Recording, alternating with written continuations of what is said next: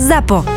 Zábava v podcastoch. www.zábavavpodcastoch.sk Na to, aby ste si naplno vychutnali tento podcast, vám stačia dve veci.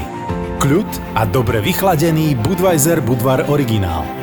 Pozdravujeme z Republiky Piva keď odchádzal si z eh, Izraela, tak oni sa ťa pýtali, čo všetko si konkrétne navštívil, alebo si myslíš, že oni to všetko vedeli, kde si bol? Videli v, v telefóne. Dokonca mi aj hovoril Nimrod, že nech si radšej dám, a stiahnem si fotografie a videá, ktoré som natočil, že môžu mi niektoré veci vymazať. A čo, s čím by oni mali, alebo majú problém, hej? No ale nakoniec nemali s ničím problém. To je, oni ti nemusia dať dôvod. To je len tým, že mm, naštívil som, čo som naštívil, dosť, často chodím do moslimských eh, krajín, naštíviš Saudskú Arábiu, ktorá vyhlasuje, že Izrael neexistuje, naštíviš Irán, ktorý má deň nenávisti voči Izraelu a Ameriky a pália vlajku, tak oni nevedia, že keď si odfotíš hranicu na Golanských výšinách, kde môže každý ísť, to, čo uvidia aj tí ľudia v tých storkách, aj v tých, na tých fotografiách, to nie, nie je niečo zakázané. Hej. Tam sa môžeš dostať, ale musíš vedieť, ako sa dostane, potrebuješ na to žiadne povolenie, ale nikdy nevieš. Takže... No dobre, ale čiže on ti má právo vymazať akúkoľvek fotku z tvojho mobilu? Áno, áno. A z titulu čoho? z titulu svojej funkcie, no. Ale ako to súvisí s ono to ohrozením asi... bezpečnosti Izraela, to, to nie... že mám odfotenú nejaký olivovník tamto no, na olivovník gole... Ty, olivovník ty nevymáš. Golanských výšinách. Vieš, ona, nemá, ona nemá čas na to, aby ti prechádzal Hej. tvojich 42 tisíc fotiek, ktoré no, máš veď, v telefóne. presne tomu, čiže proste e, vymaže čo? E, ak si to, čo, zažil. to, čo on bude považovať, že by môže, môže byť citlivá informácia. Väčšinou sú to, keby som mal napríklad odfotených nejakých vojakov, napríklad všetky fotografie vojakov, čo mám, ja som sa pýtal, či môžem fotiť. Mm-hmm. No dobre, ale ty si sa cítil v takejto atmosfére bezpečne, Maťo? Áno. Že proste prechádzaš sa tými ulicami a vidíš, že tam v okne, tam na streche, tam za, za stromom ja som, možno v tomto, ja, som, ja som v tomto možno divný, ale tým, že som ten Izrael navštívil x krát, Zažil som tam aj vlastne teraz eh, hlásiče, že keď palestínča vypustili rakety Kásam, čo im dodávajú zase Iránci, tak eh, letecký poplach.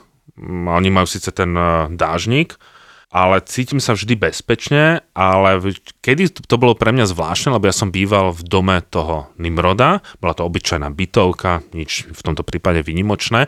Ja som prišiel do jeho spálne, že táto spálňa je niečím zvláštna a že zvláštna je tým, lebo je ako keby bunker, že každá bytovka, ako keby klasicky povedzme panelák a jedna izba v tej bytovke je vlastne železobetónová, je ako bunker so železobetónovými e, ale to hovoríme, že o každej bytovej jednotke, alebo že v každom vchode? V každej bytovej jednotke je okay. jedna takáto miestnosť, kde sa ľudia môžu skryť v prípade bombového útoku. Mm to, čo teraz vidíme napríklad na Ukrajine, že sú zasiahnuté baráky a tak jasne. ďalej, tak ten železobetónový je to vlastne ako keby kryt. Ale to máš aj tie okenice sú nie z dreva, ale železobetónové. Uh-huh. Takže v tomto to bolo také veľmi... Čiže a v takej izbe si spal. Ty kokšo, no Ale to... nie v bunkri Dobre, podzemí. T- OK, ty hovoríš, že je to pre teba bezpečné a tak ďalej. Ja keď som bol v Tel Avive na tej pláži a videl som presne, že okolo mňa sa prechádzajú ľudia so samopalmi, tak mi to príjemné nebolo. Hej, nepríde mi to nejako... A tak to teraz máš aj v Cancúne. Pohodlné, teraz to máš... Aj v Palovine, v Kolumbii, ty sa tam kúpeš, opaluješ a okolo teba idú kolumbijskí vojaci v plnej zbroji s M16 a ešte s rúškami. Počas, počas pandémie, ale aj teraz to tam bolo úplne bežné. Mm-hmm. Samozrejme, tam je to z iného dôvodu dôvodu strašne veľa narkotrafikantov v tej oblasti, prevážajú sa o tade tony a tony kokainu, čiže oni sú tam kvôli týmto veciam, ale je to relatívne bežné, ako Martin spomína Cancún. Cancún alebo v Egypte Hurgada No to však to, tak tam som presne nebol, ani nikdy nepôjdem. Nejako tieto destinácie, Sharm el Sheikh, No napríklad teraz, v Kanku, teraz napríklad ja by som, ja by som sa viac cítil teraz z, nesvoje v Kankune, alebo neviem, či si zachytili, že tam boli... Počul som niečo, že strel... sa tam nejaká strelba bola nejaký no, mesiac dozadu, alebo kedy? Drog, dvakrát a vystrelili tam Kanaďanov. Ale, ale vystrelili ich kde? Ako na že... pláži, lebo prišiel jeden drogový kartel a tým, že tie pláže majú tie drogové kartely tiež medzi sebou rozdelené v Cancúne, mm-hmm. môžeme si Sektor hovoriť... A, B, C. áno. ale jasne, že ľudia to nejako, nevníma, nejako nevnímajú, že kto tam nie je napísané, že ja som z kartelu A, ty Hej. z Dčka. No a tým, aby už nikto nechodil, lebo si asi niečo urobili zle, tak tam nabehli iný kartel na gumených člnoch, na Zodiako a vystrelali akoby ten bar, tú reštauráciu, ale zasiahli kanadských turistov.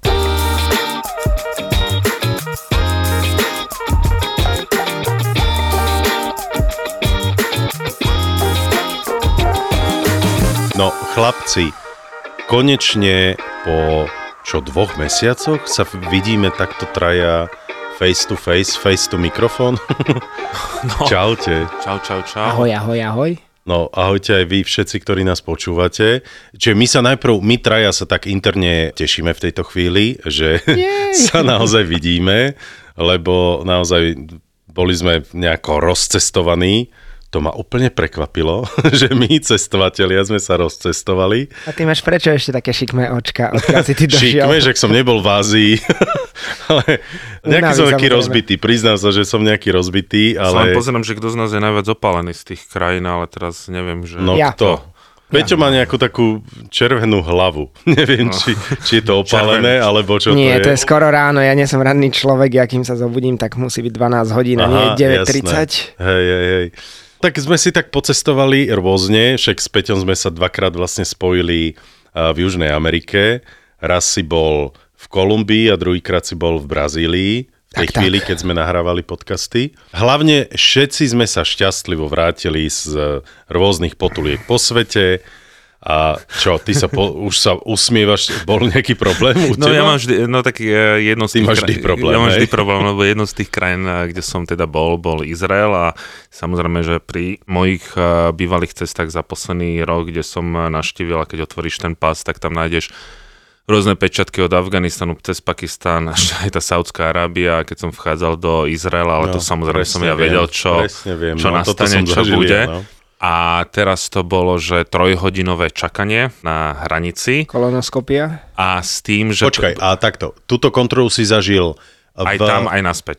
Takto, ale keď si doletel do destinácie, lebo ja som toto zažil na viedenskom letisku. Ja som toto zažil priamo v Izraeli, na letisku Ben Gurion v Tel Avive, uh-huh. ale ja som vedel, že to, toto nastane, lebo mám kamarátku, ktorá pracuje na izraelskej colnici a vraví, že Martin, ty tam svietíš jak um, nos od uh, šaša. To Keď si som odkiaľ bol... vytiahol toto prirovnanie? to, to som v živote toto, nepočul. Toto ona povedala. A tým, že ja som prišiel po troch, bol som, prišiel som tam, bol som nejaké 3 hodiny, ale bolo to prvé vypočúvanie také, že chceli len vidieť, e, aká bude moja reakcia, že yes. čakám. Lebo inokedy to bolo také, že ma zobrali na hodinu, pozreli si ten pás, pozreli si tie pečiatka, podľa tých pečiatok vedeli, že kde som bol a dávali tú istú otázku po 10 minútovom intervale v nejakom inom znení. Lenže teraz to bolo tak, že som tam len čakal a, priš... a počkaj, čakal si v rade, alebo uh, zobrali ti pás? Zobrali mi... Uvidel tvoje pečiatky v pase On a hneď... potom ťa dal do nejakého radu, áno? Hneď, alebo... to naskenoval. Zasvietil, navrátil. Hneď, to zaskenoval, povedal, že boli ste v Afganistane, že? Ja, že áno. Koľkokrát? Štyrikrát. Dobrá odpoveď. Vchoďte si tam sadnúť. Vyhrávate hriankovač. Mhm.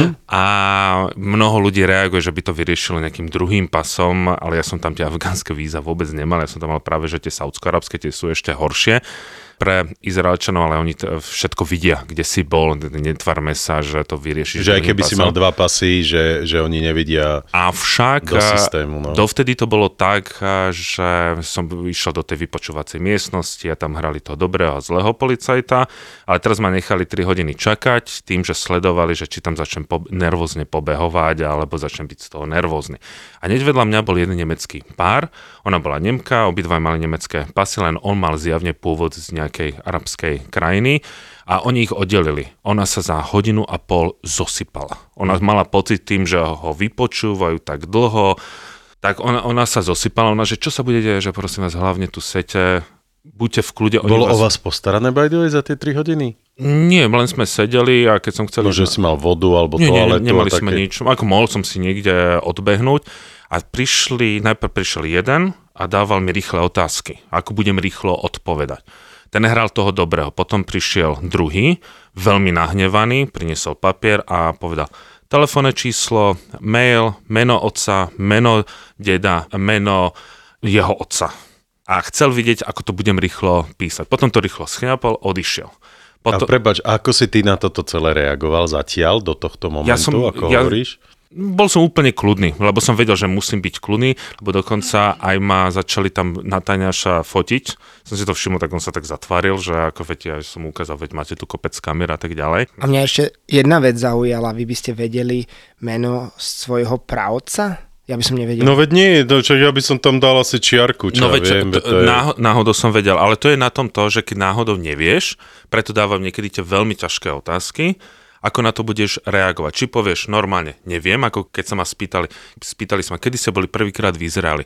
Ja som tam bol, že No tak to ja by som tiež nevedel povedať. No a to, to, bolo... je, ja som povedal, no, viem, že to bolo v 97., 98. Prečo to neviete presne? Prepačte, bol som tu vtedy niekoľkokrát a úprimne neviem. Viem, že som tu prišiel pracovať a vidíte to v systému, že dobrá odpoveď. Proste oni ťa na schvál niekedy chcú dať Viem, do tej... jasné, no mňa vytočili strašne vo, na viedenskom letisku, som to prvýkrát takto ano. zažil a povedal som, že never ever this country, ale dobre. A potom ešte na ceste naspäť tiež e, ma zobrali bokom a pozerali hodinu a pol, či náhodou nemám, a som sa nedotýkal nejakých výbušnín, to, čo ťa prejdú tou takou ako keby tou vatou Áno. a potom dajú do prístroja, tak ale hodinu a pol toto robili pri každom prístroji, zapínať počítač, otvárať e, súbory, čo tam mám, telefón, aké fotky, s kým som bol a tak ďalej. Toto všetko si absolvoval? Toto všetko som absolvoval. V tých pri, troch hodinách vstupu? Pri, toto už je pri výstupe. Toto pri výstupe? Áno. Ale mal, ale mal som to šťastie, lebo oni, že s kým si bol, tak ja som tam bol s jednou kamarátkou, jedna Slovenka, ktorá tam žije 12 rokov, volá sa Diana a s jej priateľom, ktorý... Ako, ak sa volal starý otec Diany? To neviem. Ináč, uh... a, a jej priateľ bol veliteľ tankovej divízie, ktorý nás prevádzal práve po golánskych eh, výšinách. Čiže keď som im dal telefónne číslo, tak oni zavolajú, spýtajú sa, že či to, čo hovorím, je pravdivé. Ale treba zase povedať, že keď človek neklame, nezavádza a keď nevie a povie, že nevie, povie to úprimne, vždy ho nechajú prejsť. Len pri Izraeli, keď človek vychádza alebo chce odísť, tak na tie letiska treba prísť 4 až 5 hodín predtým, lebo všetci predtým, aj keď si urobíš online check-in, tak predtým, než ťa vôbec pustia, ako keby na pasovú kontrolu, alebo keď vodíš do, na letisko... Viem, viem, jasne, ja som toto s zažil. S každým sa ano. rozprávajú, s každým sa rozprávajú, Aj. kam ideš. A s, a s úsmevom na tvári, ja som mal jednu babu, ano. ktorá, že jej, ty si sa narodil v ten, v ten istý deň ako ja, že hej, no to je milé. A dala mi opäť uh, tú žltú alebo bielu, už teraz neviem, ktorá je dobrá a zlá, Aha. nálepku na pás a išiel som do radu, kde som presne absolvoval znova tie otázky, že s kým som sa tu stretol, čo som tu robil a bla bla bla. A ja som si šiel zabehať polmaratón v Tel Avive. Som povedal, to keby som vedel, že kvôli jednému mm, mm, mm, behu v Tel Avive toto budem absolvovať, tak sa na váš celý polmaratón môžem vykašľať. Že, ale mne to zase nevadilo. Ako no ja počkaj, vedel, ale predstav si situáciu, ano? Martin, že berieš skupinu do Izraela a oni kvôli tebe, chudáci, tam 3 hodiny budú niekde čakať. Na tým som rozmýšľal no. a urobil som to, keď som volal, keď aj sprevádzal Izrael pre klientov, uh-huh. tak ja som vždy odletel deň, dva dní predtým, lebo to, takisto to robím aj pri Amerike, a pri Amerike, že tiež ma tam vypočúvajú. No tak keď... A prečo teba v Amerike vypočúvajú? Na, na, uh, Už okrem... automaticky ťa berú bokom. To je... To... V Amerike? Veď ja keď... som bol teraz Dobre, dobre, lenže keď navštíviš za posledný rok Saudsku, navštíviš Afganistan, Irak, navštíviš Somálsko, Sudán, Sudán tiež to je Irán. ešte hor, horšie ako povedzme práve napríklad ten spomínaný Irán, čo povedal. Ty, na teba neplatí ESTA, a musí si vybavovať víza a všetky lietadla, ktoré letia do Ameriky, musia, alebo spoločnosti poslať manifest všetkých tých ľudí, ktorí lietajú, musí to byť 6 hodín pred a v tom momente to oni prebehnú. Tam zasvietí, navrátil. Ja tam a mňa vždy zoberú bokom, ale musím zase povedať, a to sme sa už rozprávali, tí Američania, čo vypočúvajú, čo sa pýtajú tie otázky, tak eh, sú, majú veľmi taký, by som povedal, ľudskejší prístup. Ja absolútne a, nesúhlasím. A raz sa stalo, to nás vôbec neprekvapuje. ale raz sa stalo... Rád, že ste si už zvykli. ale raz no. sa stalo, že mi ten americký colník eh, povedal, že kvôli čomu som bol v Afganistane, som povedal, že dovolenka, čo bola pravda. že preba, aké dristy tu hovoríš, kto by už išiel do Ameriky na dovolenku. Nie že, do Ameriky, do vlastne Afganistanu. do Afganistanu, že máte tri americké cestovky, ktoré ja, robia... To si spomínal, aj v našom podcaste tento áno, príbeh. A oni v tom momente si to overal, povedal, ospravedlňujem sa. Čiže všetko je to ľuďoch, ale... Čiže keď sa vrátim k tej mojej otázke, keď by niekto chcel s tebou ísť do Izraela, tak ma tam takže nájde. vlastne ty deň alebo dva pred tým odletíš, Musím. E, posedíš si 3 až 4 hodinky na letisku a dostaneš sa do krajiny Hej, no dobre, a potom odlietajú s tebou, bohužiaľ vlastne každý musí ísť naozaj tie 4 hodiny pred odletom, lebo... Minimálne. Uh, minimálne, inak to je des. No, dobre. Uh, ja nechápem, čo ľudia vidia v tej krajine, ale dobre, vďaka no, tomu. To, to by som ti povedal. Ja to isté mňa aj pri vstupe do USA držali 4,5 hodiny. Tak ja som neviem, čo, na, aký výnimočný vy ste, ale... Tak... rozhovoroch. Vidíš to na našich tvárach? Vieš, natlačia ťa do takejto miestnosti, asi takto veľká, alebo dvakrát veľká ako táto, ale je vás tam, čo ja viem, 70. Všetci musíte sedieť, máte zakázané používať telefóny, máte zakázané si čítať, čiže len tam sedíš, nemôžeš mm. nič používať. Napríklad, keď sme tam boli my, nebola tam ani voda, čiže po 4,5 hodine si už celkom uh, smedný a vrieskajú ťa tam po tebe naozaj ako vo vezení, tak sa k tebe správajú, proste naozaj hnusne. A keď príde na ten pohovor, tak ten chlapík bol extrémne nepríjemný, naozaj veľmi útočný, veľmi taký ostrý a tam po mne hulákal a podobne, ale nakoniec ma teda do USA vpustil, no len trvalo to 4,5 hodiny. Čiže za každým teraz, keď tam prichádzam, tak neviem, či to je ešte, ja už som nebol dlhšie, ale na tých automatoch e, je ako keby taká predregistrácia, niečo postláčaš a mňa to vždy dá tým bočným no, radom tam také na x ti dá Áno. a keď máš x tak ideš do ďalšieho radu. Presne tak. Hej, to je zaujímavé. No tak e, keďže ja som nebol v týchto uh, siedmých zaujímavých krajinách, tak uh, vždy vlastne v Amerike bez problémov prejdem. Ale ja som sa chcel spýtať, Martin rozprával, že hodinu a pol ho tam tými handričkami vytierali. skúšali, vytierali, aby zistili, tak že... Kde si, kde, že kde si sa dotkol tej bomby? no a skončili ste niekedy na tomto skenéri pozitívne? Nie, nie, nie. Alebo ja som nikdy nevedel, a to je vlastne teraz... Nechceš skončiť pozitívne. Nie, počkaj, nie, ja som nikdy nevedel, že prečo ma toto vytierajú, mi ten opasok a to, podobne. Či si nemal dotyk no, s výbušninou. No, no, nejakými... tak to mi nikdy nenapadlo, hej. A inak viete, kto vymyslel ten prístroj vraj? Rusi, predpokladám. Nie, a Češi. A ty si mal niekedy pozitívny nález? No našťastie som nemal, lebo keby som to mal v Izraeli, tento pozitívny nález, tak uh, budem tam asi... Ja som mal. A ja kde? Som, uh, vo Frankfurte. A to bolo vtipné, to som letel to my južnej, určíme, či to z, bolo vtipné. Z Južnej Ameriky a zrovna som mal vo Frankfurte iba hodinu na prestup Hej. a ešte som si musel ísť von z terminálu, vyzvihnúť batožinu a vrátiť to sa do mal, terminálu. dve samostatné letenky asi. E, nie, práve že nemal, ale netuším prečo to tak bolo. Jednoducho v, v Lime, alebo odkiaľ som letel, mi povedali, mm-hmm. že mi nedokážu začekovať moju... Ono to mohla byť nejaká dosť kombinovaná letenka, mm-hmm. lebo ja som mm-hmm. kedysi lietal z jedného kontinentu jasne, na druhý jasne. v rámci jednej e, kombinácie leteniek. A teraz som musel teda výjsť z terminálu, za hodinu si vystvihnúť svoju batožinu a vrátiť sa do terminálu. A keď mi zostávalo asi 32 minút, tak keď už som vchádzal, už som mal začekovanú batožinu, už som vchádzal kontrolou a tam, no. uh, že mi teda spravia tento bombový výter. a bol som pozitívny, začalo to pípať, bolo to pozitívne, tak volali vojakov že musím, ospravedlnili sa mi, že nech si sadnem bokom, musím počkať, kým dojde vojsko, tak došli dvaja naozaj urastení obrovskí nemeckí vojaci, mm. a, ktorí teda ma začali... Vojsko je zložené z dvoch nemeckých no, vojakov. Počkej, no ideš. To vojsko zaujímavé. ako organizácia, Jasné, nie vojsko, ako armáda, že cel, celý Wehrmacht, alebo ja neviem.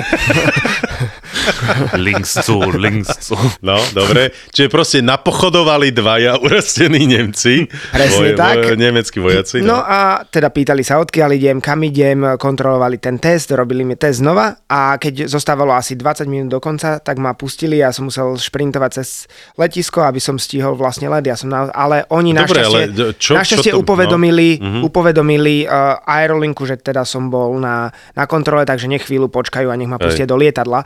To bolo asi najbližšie k zmeškaniu lietadla, ako som kedy bol. No dobre, a ty si Martin mal niekedy uh, pozitívny víter? Pozitívny víter som našťastie nemal. Ja som zažil pár t- takýchto víterov, uh, nikdy som nechápal proste, prečo sa to ja, robí. oni sú to stieri, asi nie. Že čo? Ale tak stieri, vítery, to každý vie. To, to je tak stier, bože môj, no. už nechytaj ma za slovíčko. za stier, za víter alebo za stier. No. no. Dobre, čiže, OK, Izrael vždy takto bol, aj bude, proste všetky tieto procedúry. Je rozdiel ty si letel ktorou spoločnosťou? El Al alebo inou? Teraz som letel Air. Čiže preto Inak, si toto zažil až v Tel Avive, pretože ja som letel El Al a z Viedne priamy let a toto celé som zažil vlastne na viedenskom letisku. Keďže ja som o tom nevedel, takže ja som prišiel hodinu a pol pred odletom, takže som bol posledný, ktorého ledva pustili do lietadla, nakričal na mňa, že na budúce pre let do Tel Avivu musíš tu byť minimálne 3 až 4 hodiny dopredu. Ja som pozrel na neho, lebo tam mi kontroloval aj príručnú batožinu, aj všetko a proste a presne tieto otázky. Čo budeš robiť v Tel Avive? Kto ti kupoval letenku? S kým ideš? V akom si vzťahu s tou osobou, ktorou ideš? Ja pozerám na neho, ja som bol dosť nepríjemný, ale, lebo ja vieš, nemám rád takýto spôsob. Ale oni to robia na schvál. Ja viem, je, no tak je... ja som im to pekne kontroval, hej? ale... Že ty čo po mne tu hučíš a tak ďalej. Som mu akože, to je moja robota. Ja, že OK, ja som tu cestujúci, ktorý nemá žiadne zlé úmysly, hej? Neviem, Takže či ja som tak troš... izraelský vstupný pracovník. Jasné, no? ja som povedal, že on, že pozrel sa do môjho pasu, často chodíš do moslimských krajín, máš nejakú connection s moslimskými, a že som cestovateľ, je úplne normálne, že chodím aj do takýchto krajín. A ja som bol veľmi nepríjemný, ja sa viem veľmi nahnevať. Mhm, hej. Takže on akože potom, e, dokonca myslím, že ten jeden prestal so mnou komunikovať a išiel druhý ktorý bol zrazu potom za toho nejakého lepšieho. Hej, oni sa tak menia presne tieto polohy, že jeden je za dobrého, druhý je za zlého a tak a, a ja som proste, neviem, či som tam povedal, že, že toto je posledný krát, keď idem do tejto vašej krajiny a tak ďalej. Ale potom toto som už nemusel absolvovať vlastne v Tel Avive, keď som doletel. Ja som tiež raz letel zase zo Španielska LA do Izraela. Tiež ma vypočúvali a vypočúvali ma aj na izraelskej strane. Čiže tak ty máš to... bonusovku ja proste. Tak, no. Len aby, chcel by som povedať ešte takú zaujímavosť, že pri všetkých letoch, ktoré smerujú do Izraela, je jeden alebo dvaja pracovníci Mossadu. Preto, v, ako cestujúci, ako te, medzi cestujúcimi, no, keby viem, bol unesený. A to je jedno, či je to LI, či je mm-hmm. to mhm. Wizz Air, alebo hoď čo. A túto informáciu mám, keď sme boli na ceste okolo sveta súkromným lietadlom od pilota, Česk, uh, a je to super tajné však? Nie je to super, že dokonca ani pil, že pilot vie, že na palube má tohto človeka, alebo pilot musí vedieť, že tam má niekto zbraň, Hej. ale nevie kto. Ktorý to je. Či to je mhm. žena, či je to starší, či je jasné, to chlap. Jasné. Ale že raz videl a že nikto by nepovedal, že toto je mm-hmm. vycvičený z Mossadu. Čiže normálne to nie je tak, že ty automaticky hľadaš tam nejakého širokoplecného chlapíka, ale že to minule bolo Aj. také, že dalo by sa povedať, že až babička. Uh-huh. Ale že... Vidiala Kalašníková. mne, mne ich normálne ľúto, keď si predstavím, koľko chudáci nalietajú. Keď si no. predstavíš, že tvoja denná práca je, že lietaš tam a späť a tam ale a koľko späť budú mať tam a späť. No, keď lietaš... Ale jedlo. Keď lietaš vizérom, tak za ten, no, no tak ten, tam suš, asi nemáš, ten suchý croissant a míle sa to oplatí. No. Stavočie, Hej, ten čiže, milí naši posluchači, ako buďte pripravení na toto, keď pôjdete smerom do Izraela. Jasné, ja som tu asi za toho zlého, ktorý nie, ja nehovorím, že to je zlá krajina, to v žiadnom prípade je to neskutočne historická nádherná, Ježiš Maria, o tom potom, ale tento proces proste mňa e, neteší, nebaví. nebaví ma a druhá vec je tá, že toto vlastne zažívame aj počas toho samotného pobytu v tejto krajine, pretože kamkoľvek človek vchádza, tak je vlastne skener či do, do obchodného domu, či do, uh, do tohto, však to som zažil vlastne MHDčku, že tam má šoféra, vedľa neho je vlastne vojak so samopalom. No tam máš autobusové zástavky a autobusová zástavka, si predstav maličkú autobusovú zástavku niekde no. a teraz sú vlastne dve ako keby strážne veže, z ktorých je vojak uh, so samopalom, ale uh-huh. tak mhm. nie, že samopal. A stráži ťa. A, a bola tam tá jedna pani, bola tam tá jedna uh-huh. pani s tými taškami, to bolo, že škoda, že som to nestiel chcel odfotiť, ale to bolo, že také až surrealistické, že máš tam dve strážne veže, babička a teraz tí dvaja chlapi, ktorí mm-hmm. nemajú, že oprety. Oni majú v tej bojovej pozícii, pretože keď sa na niečo na nich eh, vybehne, aby hneď uh, zasiahli. Jasne. A takúto jednu akciu sme videli potom aj v prémom uh, prenose, že, lebo oni sa zase chcú fotiť, oni, lebo oni sú na trojročnej vojenskej službe uh-huh. a oni chcú kecať tým, že som tam bol s, s týmto chlapíkom, čo bol veliteľ tankovej divízie, táto Diana, tak e, oni v kuse sa chcú rozprávať, oni si to trošku chcú uľahčiť, ale tým, že aby sme boli vzadu a oni kecali a rozprávali nám o tom svojom živote, čiže toto bolo pre mňa prekvapujúce, že ino, napríklad v Iraku v žiadnom prípade neodfotiť checkpointy, ale tu normálne tí vojaci že môžeš nás tu fotiť, môžeš nás tu filmovať, takže potom, sú takí izraelskí influenceri, čo? No úplne, ešte urobie, ale vždy, ale, to, ale vždy pozerali cestu alebo ten perimeter, na ktorý sa majú pozerať, ale popri tom s nami rozprávali. Ro, ro, potom budem písať o tom články, že vlastne aký je ten život. Ja som jedinú takúto kontrolu zažil vlastne iba keď sme išli na Bering do Ruska, tam si nás zobrala ruská GRU alebo kto? FSBčka. FSBčka a tí nás vypočúvali, Martin ma už na to upozorňoval, lebo ten letel letel o deň skôr, tak mi aj písal, že... No dobre, a prečo špeciálne vás? Kvôli tomu, že kam ste leteli ako do ďalšej Čukotka, destinácie? To bola Pravdepodobne, lebo Čukotka je taká špeciálna destinácia, kde aj domáci Rusi potrebujú oprávnenie, aby sa tam dostali, no a my mm. sme ešte išli na tú akciu, že vlastne prekročiť ruské hranice a ísť teda na západ, v tomto prípade na východ, No ale čo, tak, čo si tam zažil? Čo, čo sa ťa pýtali? Vieš čo, hneď ako, keď som išiel na pasové, tak ako náhle som dal pas, tak on ho ani nepozeral, on už asi vedel, že niekoho zo Slovensku Že včera pasov... tam mal Martina, navrátila. Áno, bolo to, bolo to jasné, on iba pozeral na pas, hneď ho dal bokom mm. a mhm. telefonoval. Čiže žiadne, on proste, to bolo jasné, že teda čaká iba na mňa. Za chvíľu si prišiel po mňa nejaký dôstojník, posadil si ma, že mám chvíľu počkať, tak čakal som asi pol hodinu, nechali ma čakať, aj napriek tomu, že v kancelárii nikoho nemal.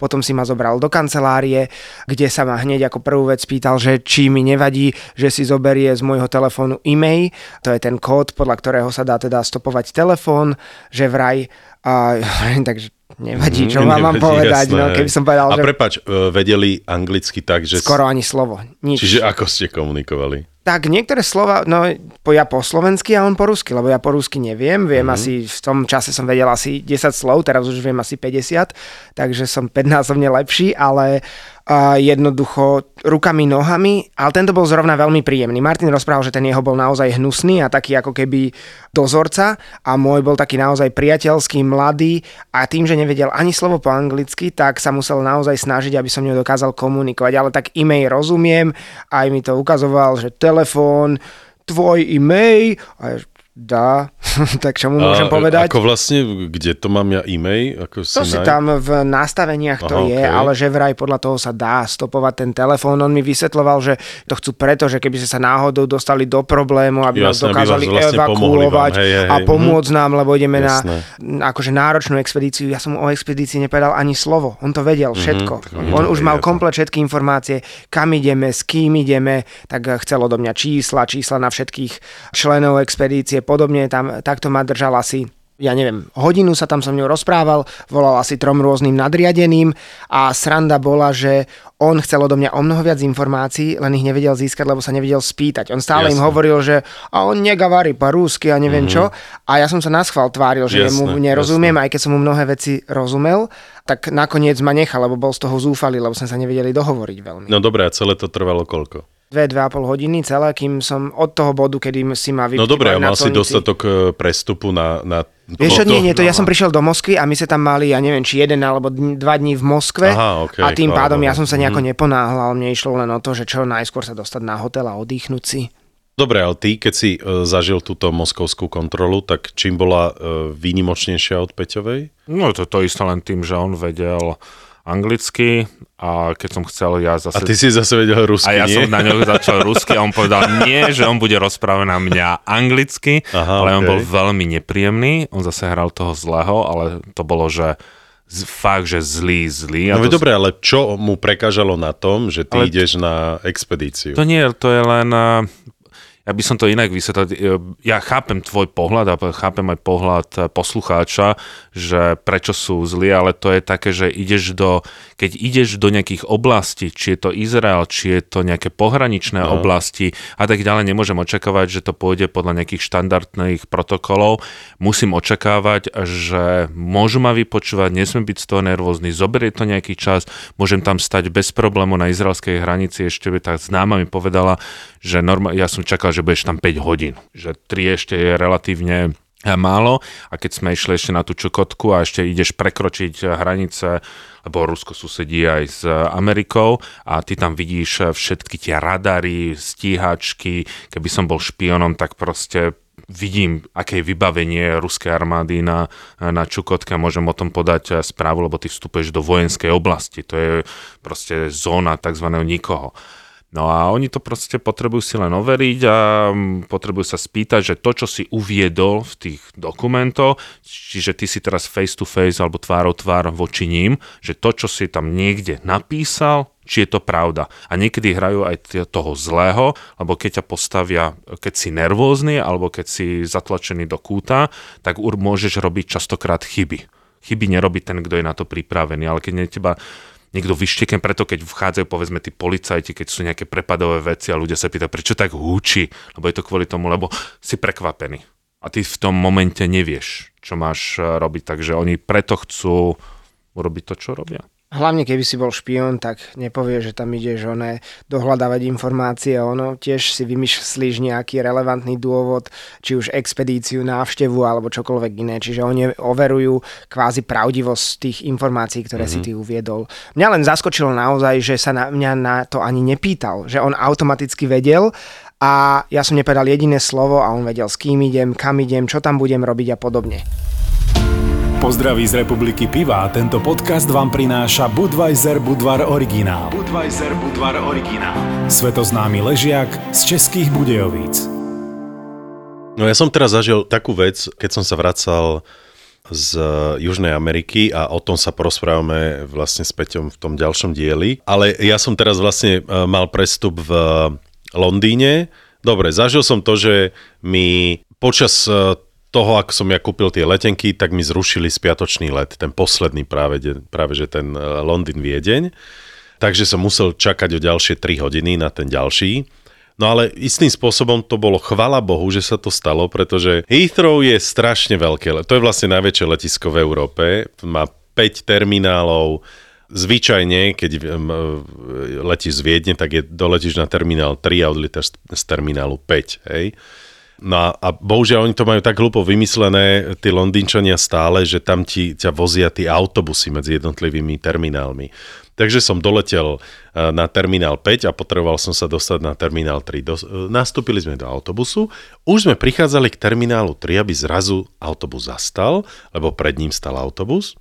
Zrazu policajné auta, húkačky a neviem čo možné, už som vedel, hm, niečo sa stalo. Tak a zrazu sme začali hodinu, počúvaj, hodinu s nami uh, autobus len chodil po letisku, pretože niečo sa stalo v termináli 3, takže tam nás nemohol vysadiť. Takže chodil s autobusíkom, potom sa vrátil na terminál 5, že kto sa potrebuje vycikať, tak e, choďte na toaletu, ale vy nemôžete opustiť akože tento priestor, nemôžete sa vrátiť do terminálu 5, lebo už ste nastúpili do tohto autobusu a ja som zodpovedný za to, že vás musím dostať do terminálu 3. No ľudia už začali byť nervózni, čiže hodinu a pol trvalo to, dokým sme sa dostali akože potom nakoniec na terminál 3. Takže som bol aj rád, že, že ten let, eh, lebo niektorí vlastne, ktorí mali prestup, nestihli. Vďaka tomu, a neviem inak potom, ako to eh, riešili, ale tak jasné, že to nebola ich chyba. Takže ja som takúto vec teraz Aj zažil. Aj dozvedel, čo sa stalo? Nie, nie, nie, to ti nikto nepovedal. Len tak musel tam byť. Podľa mňa niekto chytil nejaké nervy a tak ho museli spacifikovať a v tom čase hneď oni musia zareagovať bezpečnostne a uzavrieť celý terminál a, a tak ďalej. Ale keď hovoríme o týchto incidentoch, tak ty si už začal, že ste v Izraeli videli v priamom prenose nejaký. Ja, tak uh, boli sme na tom kontrolnom stanovišti pri vstupe do Palestíny, lebo my sme sa pohybovali po palestinských územiach Celkovo v Izraeli sú rozdelené oblasti na tzv. A, B, C. To, čo je povedzme C, nemôžu vstupovať Židia. To je zakázané územie, lebo tam vraj vláda Tel Avivu nedokáže zabezpečiť bezpečie, respektíve je to pod plnou vládou palestinskej samozprávy. Tá Palestina je tiež rozdelená vlastne na Gazu a západný breh, ktoré vôbec nie sú spojené a tieto ešte medzi sebou superia. No a keď vychádza z tých palestinských území, tak každý vie o tom plote, ktorý tam je, lenže ten betónový múr, to je len 3% v rámci celej tej dĺžky, všade je potom ten osnatý drôt, vôbec tam je natiahnutý akoby, alebo pustený prúd. No a keď náhodou niekto prechádza nie nejaké... Nie je, či je? Nie je, nie je. Nie, nie vždy. Mm-hmm. Nie vždy, to je proste Ale nikdy to... nevieš, hej? Ale nikdy proste nevieš. Ale proste keď prechádzaš eh, cez to palestinské územie, tak uh, oni si dávajú vysielačkami vedieť a tým, že uh, týždeň predtým, každý druhý deň tam bol útok na izraelských uh, občanov, tak e, bolo vo vzduchu obrovské množstvo helikoptér. Napríklad včera sa stalo to, že vystrelali na, v Tel Avive nejakých Izraelčanov. No a prišlo nejaká, im prišlo do vysielačky, že nieč, nejaké podozrivé vozidlo ide nejako bokom, alebo má nejaký, nejaký nepredvídateľný pohyb, tak v tom momente to si videli, aké by si lúskol prstom. Tí piati, ktorí boli na tom kontrolnom stanovišti, zaujali bojové pozície a okamžite nám ukázali, že dole, a teraz uh, zastavili to auto a to bolo vidieť, že vybrali si tzv. tie slepé uhly, že keby náhodou v tom aute, čo boli tie palestínčania, chceli strieľať, tak oni nevidia, čo, kto je za tebou a tak ďalej. To bolo, keby si lúskol prstom, okamžite ruky na hore, tí palestínčania, rýchla kontrola, tá kontrola trvala 30 sekúnd a potom ich pustili ďalej. A takýchto vecí je tam veľké množstvo, čiže keď aj tie sa tam niekto ide do Izraela, tak musí chápať, že keď by chcel navštíviť tieto palestinské územie, čo sa samozrejme aj dajú, závisí, kam by človek chcel ísť, lebo my sme teraz išli aj na Golanské výšiny, išli sme k jednotlivým komunitám, ktoré tam žijú, lebo teraz sme sa nepohybovali, že klasický Jeruzalém, Tel Aviv, Haifa ako a tak ďalej, ale sme išli tam, eh, ktoré sú také menej známe, že čiže vojenské bunkre, hranice medzi Sýriou, Jordánskom a tým, že on ten, bol ten veliteľom, tak aj vysvetloval. Žiadne jezulietka a také veci, hej? Žiadne... Ž... Stajne a podobne. Išli sme práve po tých miestach, určite, keď niekto videl ten známy film Špion alebo The Spy, čo tam hrá ten Saša Cohen, sa mm-hmm, myslím volá. To bol taký ten šest, no, šesťdielný seriál. Presne, no. úžasný mm-hmm. o tom, ako egyptský žid eh, pracoval pre Mossad a nadiktoval alebo si zapamätal, kde sú jednotlivé bunkre, ktoré majú Sýrčania počas 6-dňovej vojny. Vďaka tomu eh, Izraelčania obsadili Golanské výšiny. On skončil tak, že nakoniec bol obesený. Inak ten film je trošku taký historický paškvil. Nie všetko je podľa pravdivých no, eh, udalostí. Tak, ale toto je, že... To filmovo spraviť úplne Ale dá, aspoň ten, dá sa pohľad. A my sme išli práve po tých miestach, kde sa on pohyboval, kde bol hotel, kde boli sírske kúpele, mm. čiže také spojenie toho, čo pozná z nejakého filmu a s tým jeho aj takým tým výkladom o tom, a išli sme na miesta, kde sme fakt vyzerali, videli sírskú hranicu 100 metrov od nás. No dobre, sme. ale zažíval si aj neustále denné kontroly? Keď si na izraelskej, na izraelskej strane, nie.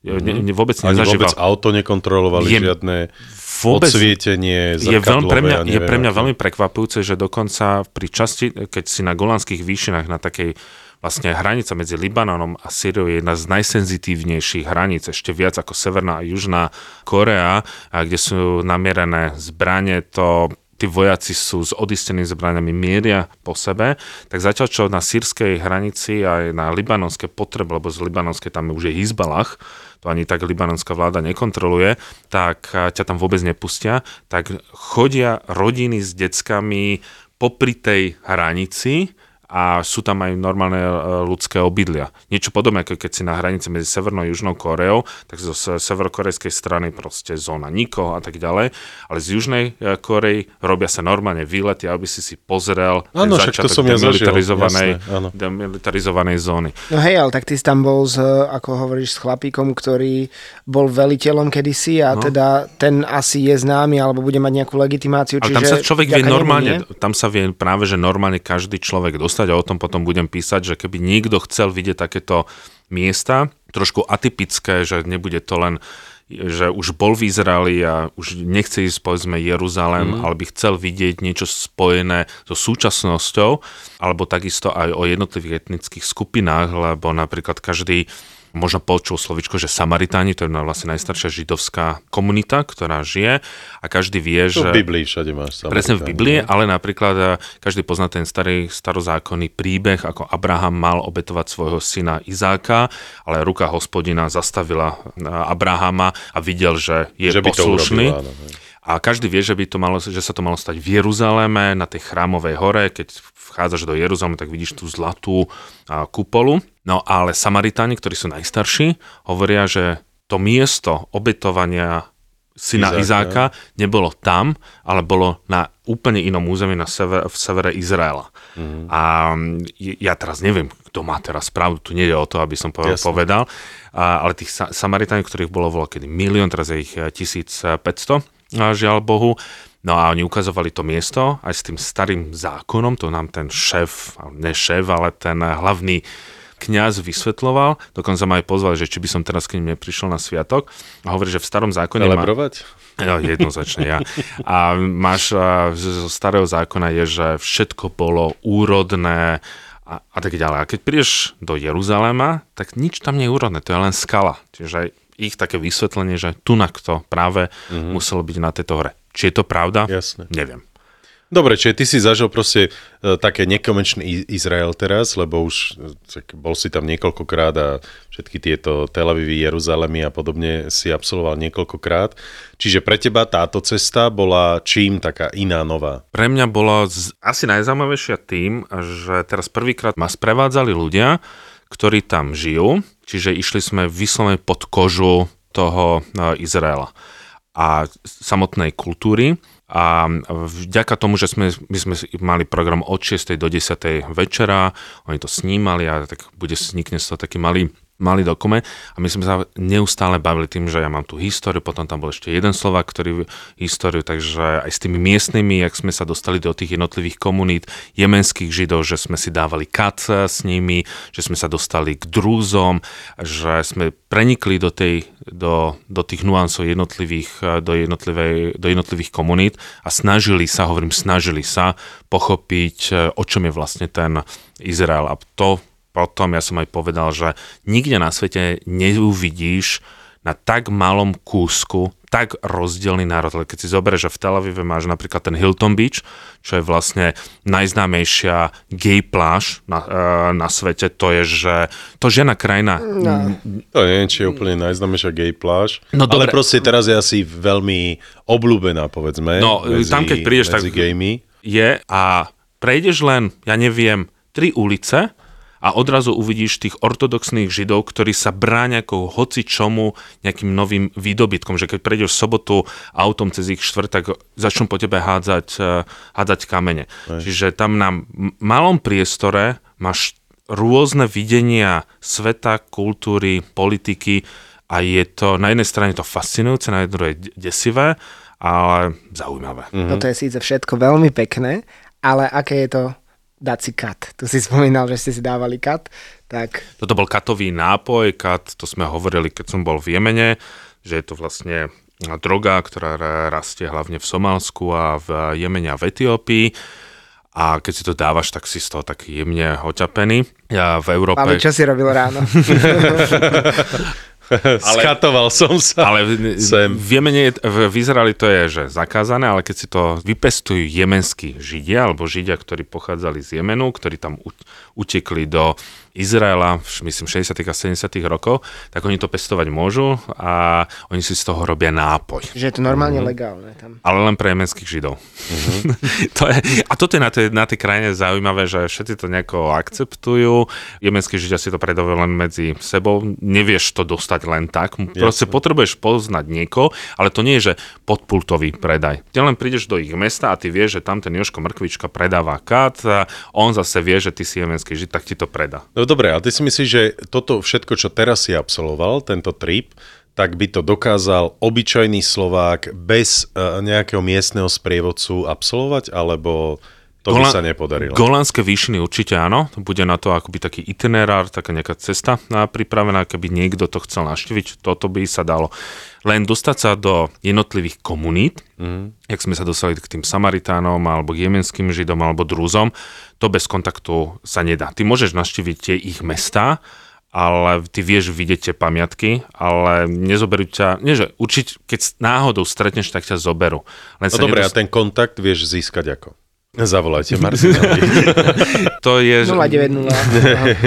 Ten kontakt bol len vďaka tomu kamarátu. kamarátke. Nimrod, Nimrod sa volal ten veliteľ tankovej divízie, aby nebol zase bez meny.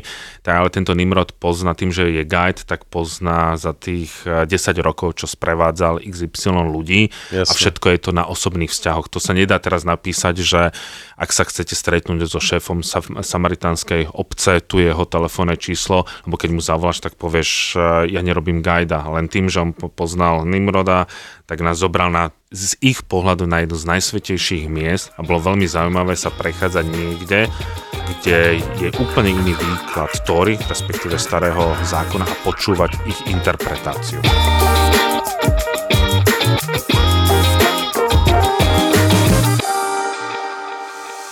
Mali nápad a víziu, odvahu a dobrý timing, ale niekedy potrebovali aj trochu šťastia a súhru okolností. Veľa ľudí vníma štart do losa, až, až keď začali tancovať naše škrečky. Malo kto vie, že to je po 9 rokoch vlastne budovania biznisu. Je tu ďalší originál od ZAPO, podcast Mentalita Foundra. Len founder CEO mohol urobiť to, čo on urobil teraz s Facebookom, s tým Meta a nikomu inom by to neprešlo. Tim Cook v Apple toto nemôže urobiť, lebo on nemá tú odvahu a nemá ani takú dôveru od shareholderov ako founder zakladatelia, foundry, ale aj biznisoví žoldnieri s mentalitou foundera. Ty nie si founder, ty mm-hmm. si mhm. tiež akoby len zamestnanec mm-hmm. alebo naherovaný profik. Musím sa zamyslieť nad tým, že si raz niečo vlastnom založiť, lebo ja som tu founder mentalitu vždycky, myslím si, že mal. Biznisové príbehy zakladateľov firiem, ktoré sa stali na Slovensku love brandom a dnes ich poznajú aj vo svete. Príbehy jednorožcov aj žralokov taká malá dušička, alebo skôr sebavedomo, že... Akože mňa asi malú dušičku by nikto neuveril.